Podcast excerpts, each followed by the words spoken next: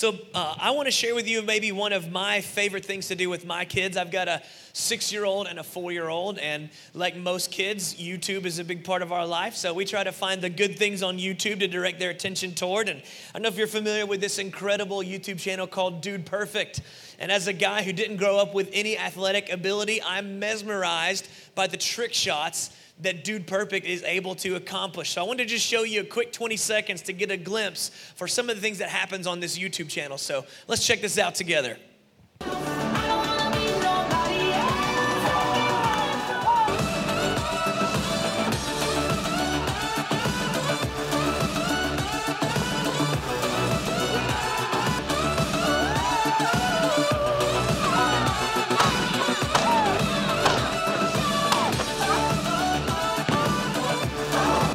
So that's just a quick look into the world of Dude Perfect. And uh, as a good dad, I try to take my kids out in our cul-de-sac and we try to accomplish some of these trick shots. And our attempts at it look a lot more like their blooper reels. And I want to give you a little bit of homework if you want to not just be inspired by some amazing athletic achievements, you know, Dude Perfect, get on YouTube and watch some of their bloopers because for every one trick shot that they get right, it takes about five hours of filming worth of bloopers of them getting it wrong. And I think a lot of us can identify more with like blooper reels than highlight reels, right? Especially when it comes to like Christianity or parenting or finances. Sometimes it feels like our life is a series of attempts at trying to get something right and learning how not to do things. And you've probably heard this saying if at first you don't succeed, try, try again. I kind of get discouraged. I'm like, if at first you don't succeed, I'm doing it wrong. What's wrong with me? In my life, oftentimes feels like the eight hours of missing the mark instead of that one second in a highlight reel of making the incredible shot. In the past few weeks, Pastor Brian's been leading us through a series where we've been talking about the ways the enemy can cause us to miss the mark. We have a spiritual adversary. There are powers of darkness that don't want us to become more like Christ and try to throw us off course. And because of that, there's always going to be the opportunity to make the shot or miss the shot, or sometimes make the wrong shot. And if you've ever been there, or if you feel like you're tired of like yielding to the same pattern of temptation and sin, today's message is a message taken from the book of First John that kind of identifies the tactics of our spiritual enemy, of the powers of darkness. And I think when we pick it apart, it's going to be pretty underwhelming. You're going to see that the playbook of the enemy is, is pretty simple. It just gets camouflaged in different ways.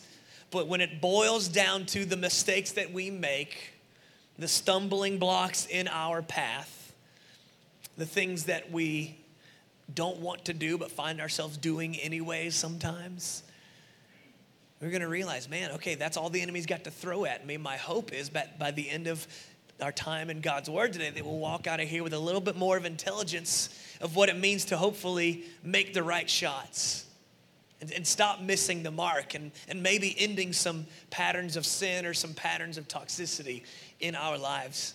So I'm going to pray and then we're going to dive into 1 John chapter 2. So, Jesus, as we talk about the fact that there is an enemy working hard to get us to be distracted sometimes, to do wrong sometimes, to miss out on opportunities to do the right thing sometimes, Lord, I pray that today, as we dive into your word with these simple few verses, that we could disarm the grip of temptation in our life. We'd be encouraged knowing that we're in a room full of imperfect people. We've all got our unique struggles, Lord, but you want us to become victorious over these struggles. So I pray we take a step in that direction today. In Jesus' name we pray. Amen. So, the book of First John was written by what most historians believe to be the youngest of the apostles. John was the brother of James, one of the apostles that was close in Jesus' inner circle. By the time this book was written, John would probably be in his 80s. This would be a long time after Jesus had already died on the cross, rose again from the grave, and, and commissioned his followers to begin planting churches and sharing the good news the gospel of Jesus around the world. Christianity would have been kind of an unstoppable movement a few decades in. And John realized when his tone in this letter, I think you'll see what I see, He doesn't pull any punches. It's a very black and white book. He's refuting some claims against Jesus and making some claims for Jesus. And, and as he's kind of explaining what it means to believe and follow Jesus, he's also giving us some really clear, black and white, tangible takeaways of how to live like Jesus. Well, implicit in living like Jesus means not living like the enemy, not yielding to sin. And in this part of the book, you're getting kind of a salty old man who has seen it all, who is just calling it like he is. So imagine you're sitting with like a grandfather around a fireplace.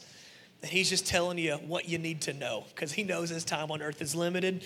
He doesn't have time to sugarcoat anything. Here it is. Here's how the enemy works. In 1 John chapter 2 verse 15, we see this, do not love the world or anything in the world. If anyone loves the world, the love for the Father is not in them. For everything in the world, if you have a highlighter or a pencil, circle this sentence here, verse 16. The lust of the flesh, the lust of the eyes, and the pride of life comes not from the Father, but from the world. The world and its desires pass away, but whoever does the will of God lives forever. Right here, these three things the lust of the flesh, the lust of the eyes, the pride of life that is the strategy that our enemy uses to mess with us, to make following Jesus difficult, to make following the world easy. I'd love to dig into some of the ancient things that were happening in the Middle East and in the Mediterranean area when the Bible was being written. And this particular book was written in Greek. And when it says cosmos, the world, don't love the world, don't love the cosmos or the things of the cosmos. It's kind of where we get our idea from like an operating matrix. John is basically saying there is a matrix, there's an infrastructure that is ingrained into you and I. And we have to learn how to separate ourselves from the world's operating matrix. There is a code that is just built into humanity ever since Adam and Eve took a bite of the forbidden fruit. There's something that we're going to deal with, and that is just sin. When you look around the room, none of us in here have got it figured out yet. Maybe some of us are further along than others. Maybe some of us aren't as far as we would like to be. But if you are a parent, with young kids, you realize how true this is that there is a code built into us. You probably didn't teach your child to be disobedient. You probably didn't teach your child to lie or to cheat or to steal. You probably didn't teach your child that when they're caught in the act that they need to come up with some sort of a fib to cover their tracks, right? I've got a 6-year-old and a 4-year-old and I remember being so surprised at how naturally sin comes. And I realized, oh, this is what it means when the Bible tells us like that by nature we are fallen. And so, as Christians, we sometimes get on our high horse and can think that, you know, he with the most Bible verses wins, and our self righteousness can kind of shine a little bit brighter than the fact that we really are all sinners in need of grace. Well, we sometimes forget that becoming a part of the family of God, we have to recognize our own tendency for self destruction. That's the idea of repentance. We have to recognize our own proclivities. We have to recognize in becoming a Christ follower. That's the idea of repentance. We have to recognize that, man, I am a sinner in need of a Savior. We have to recognize that there is a code within us, and we are just a little bit prone to rebellion. We are prone to the path of least resistance. We are prone to instant gratification. We are prone to this cosmos, this operating matrix, the ways of the world. And John boils it down to three categories. And I think when you really unpack these three categories, you can see that all of the things that we struggle with kind of find their starting point in one of these three buckets the lust of the flesh, the lust of the eyes, or the pride of life. And here's the, the destructive cycle that comes from this operating matrix. It always overpromises and underdelivers.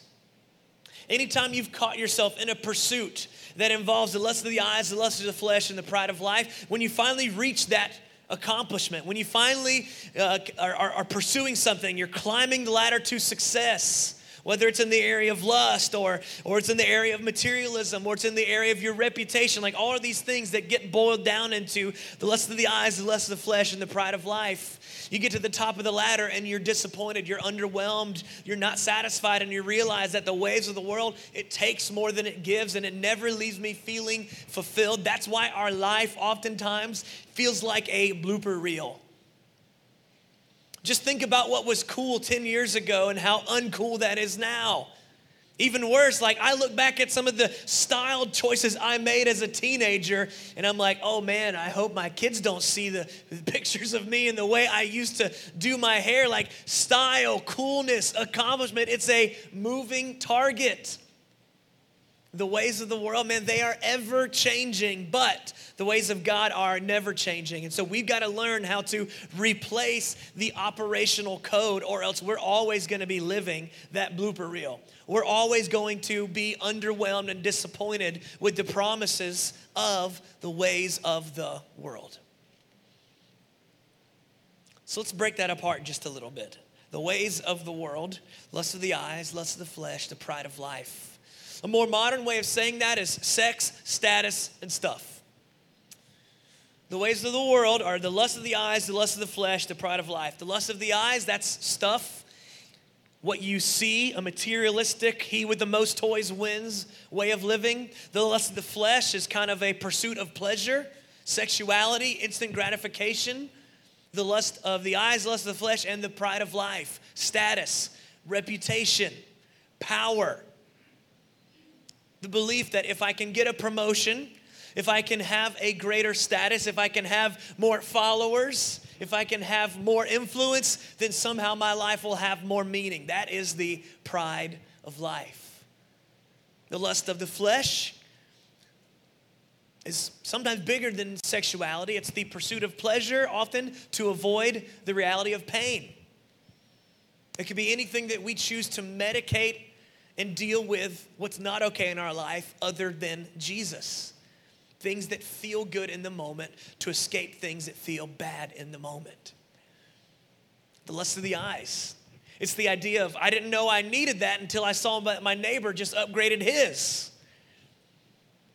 I'm a grill master and I love cooking on my Kamado Joe grill, but there's these things called pellet grills that are becoming really popular now, where it still smokes meat, and there's some incredible barbecue that can come from a pellet grill. And it's pretty cool. I didn't really realize how much I wanted one until I saw how easy it was to press a button and you can set it and forget it. Lust of the eyes. Isn't it amazing how we right when we find ourselves satisfied and content with what we've got and what we've accomplished, we see what somebody else has got. We see what somebody else has accomplished. We see what somebody else posts on Instagram about their family or their vac- vacation. And then we're like, man, I can't even live here anymore. That's the way the world works, man. It's ever changing, it's a moving target. And when we realize that that code is built into us, it's no wonder that our life can feel more like a blooper reel than a highlight reel. Now, here's what's amazing about this little nugget that John gave us he is exposing all that the devil and his minions are using to mess with you and I. You have been given the playbook of the enemy. That's significant.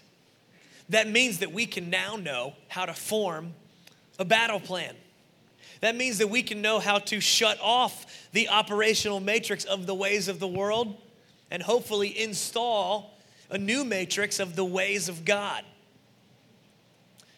I don't know how many of y'all are Star Wars fans, but this to me reminds me a lot of what I think is one of the best Star Wars films, Rogue One. It is one of the Star Wars stories that kind of bridges the gap between the old Star Wars and the new Star Wars. That is kind of a, a, great movie poster. I love the idea of Rogue One because with the original Star Wars, it started in episode four. They didn't start with episode one, so they started far into the Star Wars saga back in the 70s. It's Luke Skywalker and Princess Leia and Ben Kenobi taking the plans for the Death Star and figuring out how to blow up the Death Star. Well, Rogue One is the movie where it explains how they got the plans for the Death Star and all the work that it took to like infiltrate the enemy, extract their plans, give it to the rebels so they could explode, exploit their plans, and ultimately find victory. Guys, that's what this message, that's what this Bible verse is supposed to accomplish in our life today. We're supposed to realize that we've got everything we need in Scripture We've got everything we need in a relationship with Jesus. We've got everything we need with the accountability of a local church family to live victoriously. We've got everything we need in our relationship with Jesus, in our study of Scripture, and our relationship with our local church family to break this paradigm of the ways of the world. Now, here's the thing I don't think that you're ever going to be perfect or sinless on this side of eternity. But I do think we can learn how to, by the grace of God, sin a little less. But listen, that's not the goal. I don't want to just expose the ways of the world and the ways of the enemy and give us what we need to just constantly fight that. We need to replace that. We need to pursue something else. We need to download and install a new program. And that is the ways of God. It's the opposite of the lust of the eyes, the lust of the flesh, and the pride of life. It's the opposite of sex, status, and stuff. It's the opposite of power, possessions, and pleasure. The ways of God are, are holiness and honor and, and humility. Holiness is how we fight off the lust of the flesh. See, we live in a day and age that basically tells you as long as you are a nice person, if you feel it, you should be able to act on it. That is not a holy way of living.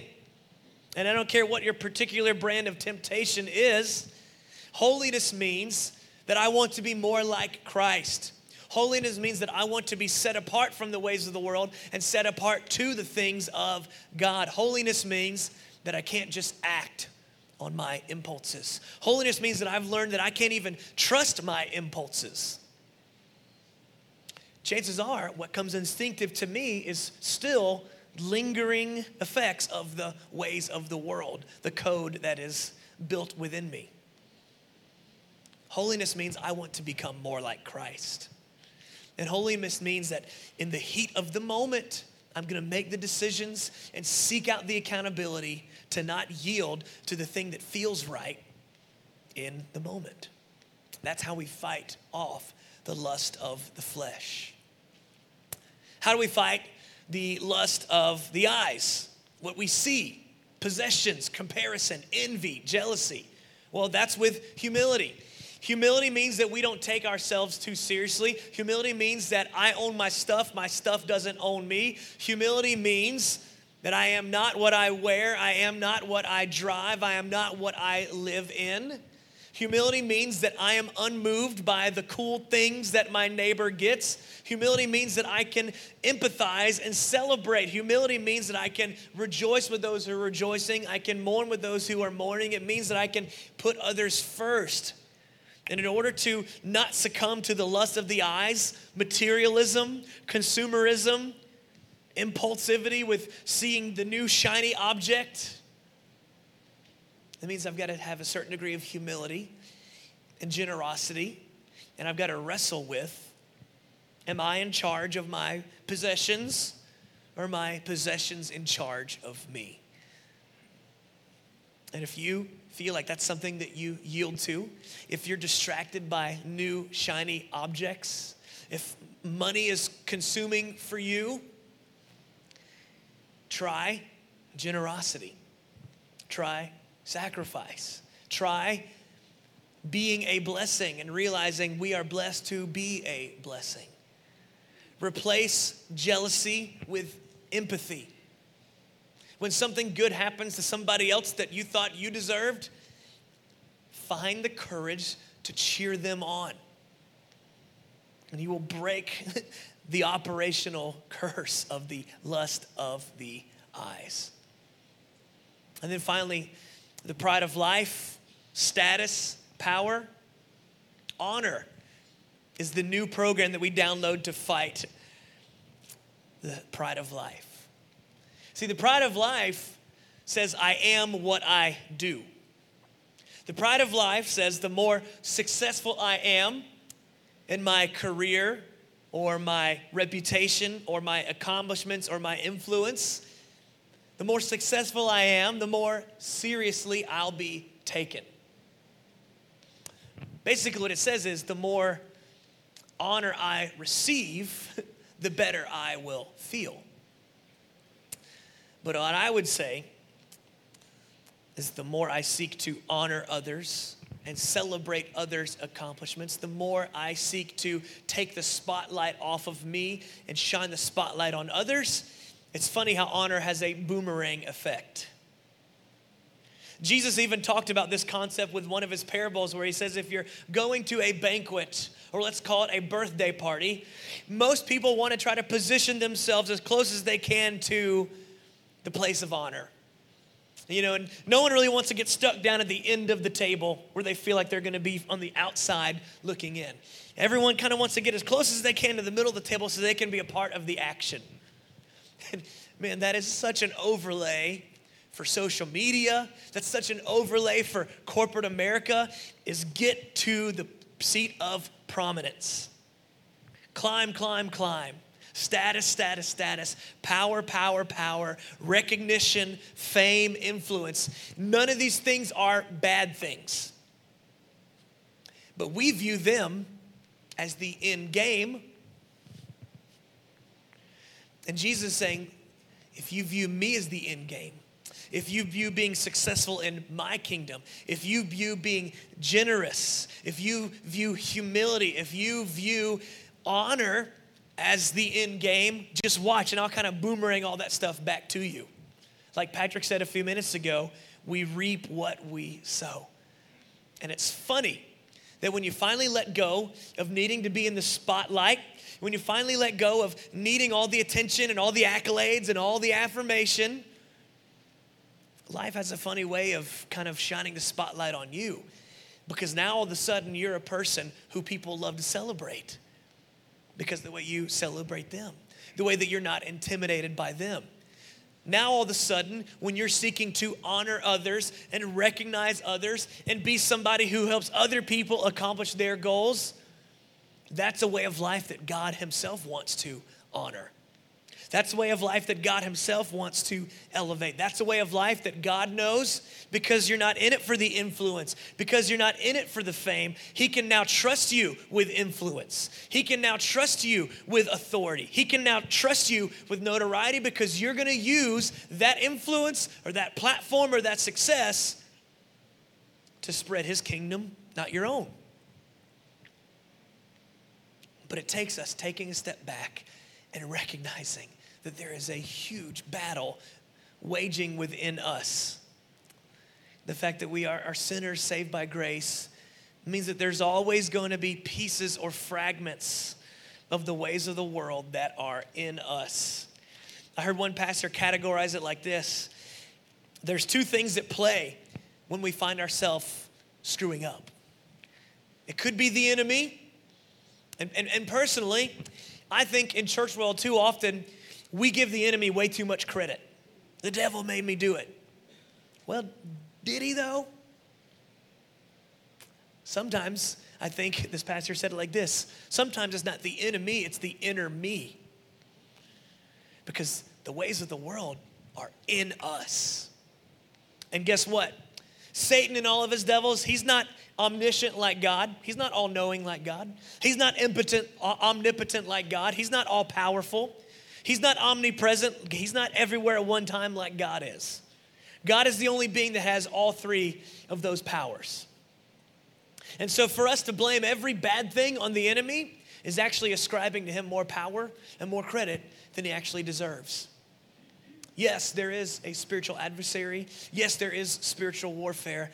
But oftentimes, the warfare is not between an angel on one shoulder and a devil on the other. A lot of times, the battles we're facing are just my own desires. And being honest about the fact that the ways of the world, they're in me. And I need Jesus and His love and His Spirit to come and transform me so that I can recalibrate. And guess what? This isn't just, you know, a prayer that you pray and all of a sudden the ways of the world disappear. My most significant mistakes in life have been as a Christ follower. This is something we're going to struggle with until the day that we stand before Jesus in heaven with a new body, with a new heaven, a new earth. But until then, there's going to be this struggle. The ways of the world, being found successful in the eyes of man, or the ways of God, and being found successful in the ways of the kingdom. In Galatians chapter 1, he kind of summarizes it like this Am I now trying to win the approval of human beings or of God? Am I trying to please people?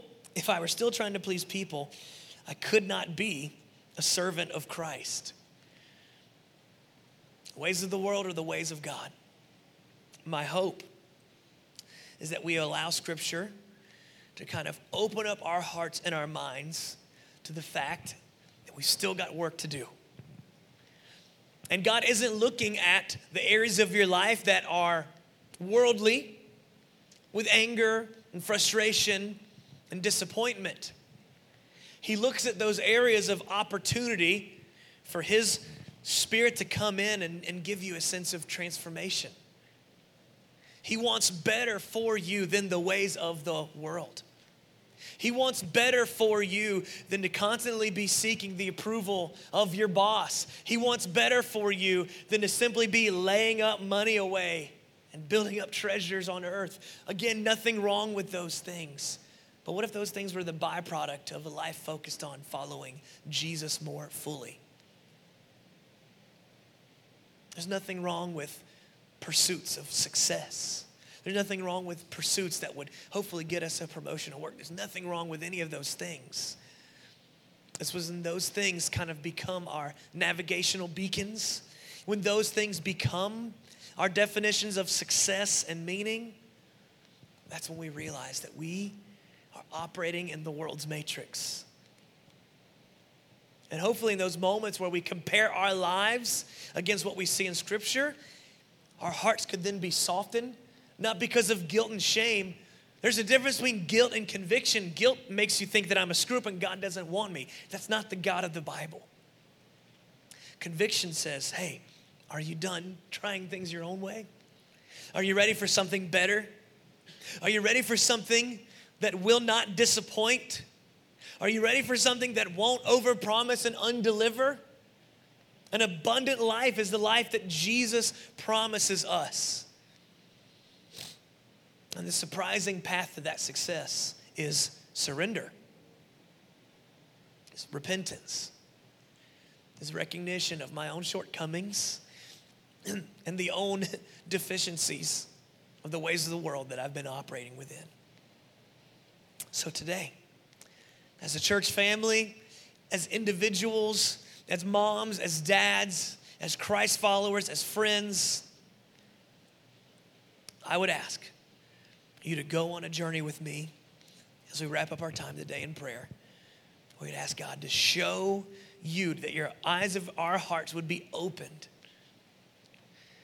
to the lust of the eyes, the lust of the flesh, the pride of life. How we could replace that with honor with humility, with holiness. That we'd walk out of here with a new operating system, a system update. I don't know about you, I'm in need of that almost daily. That's what happens when I open God's word and allow it to start changing me and rewriting me and, and, and putting in a new code. Then what happens on the other side of that is a life that Jesus himself takes responsibility for. Pastor Charles Stanley says, God takes full responsibility for the life that is fully surrendered. I would much rather my life and my goals, my aspirations, and my dreams to be in His hands than mine. So, for these next few minutes, before we dismiss and continue with the Father's Day celebrations, I'm going to ask that we would just bow our heads, close our eyes, and just tune things out and just allow the Holy Spirit to start speaking to us, to identify some things that need to change. And my heart for you, as you're doing some soul work, some, some soul searching over these last couple of seconds, is that you'd realize that things don't need to change so that God will love you more. These things don't need to change so that you'll have more of God's favor in your life. These things need to change because that's the right response to how much God loves us. It's not for His love, it's because of His love that we are given the opportunity to rewrite the system, to say no to the ways of the world and yes to the ways and the will of our Father in heaven. So, Jesus, I would ask for courage, for bravery to confront some things in our life that aren't okay. And Lord, whether we need to seek out accountability or a meeting with a pastor or start in a new Bible study or there's a, any number of right next steps for us. Just give us the courage to do it. Give us the courage to ask for help. And I pray, Lord, that this church family will be a church family who truly motivates and encourages one another to say no to the world more often and yes to you more often. Help us to rewrite the code. In the name of Jesus, we pray. Amen.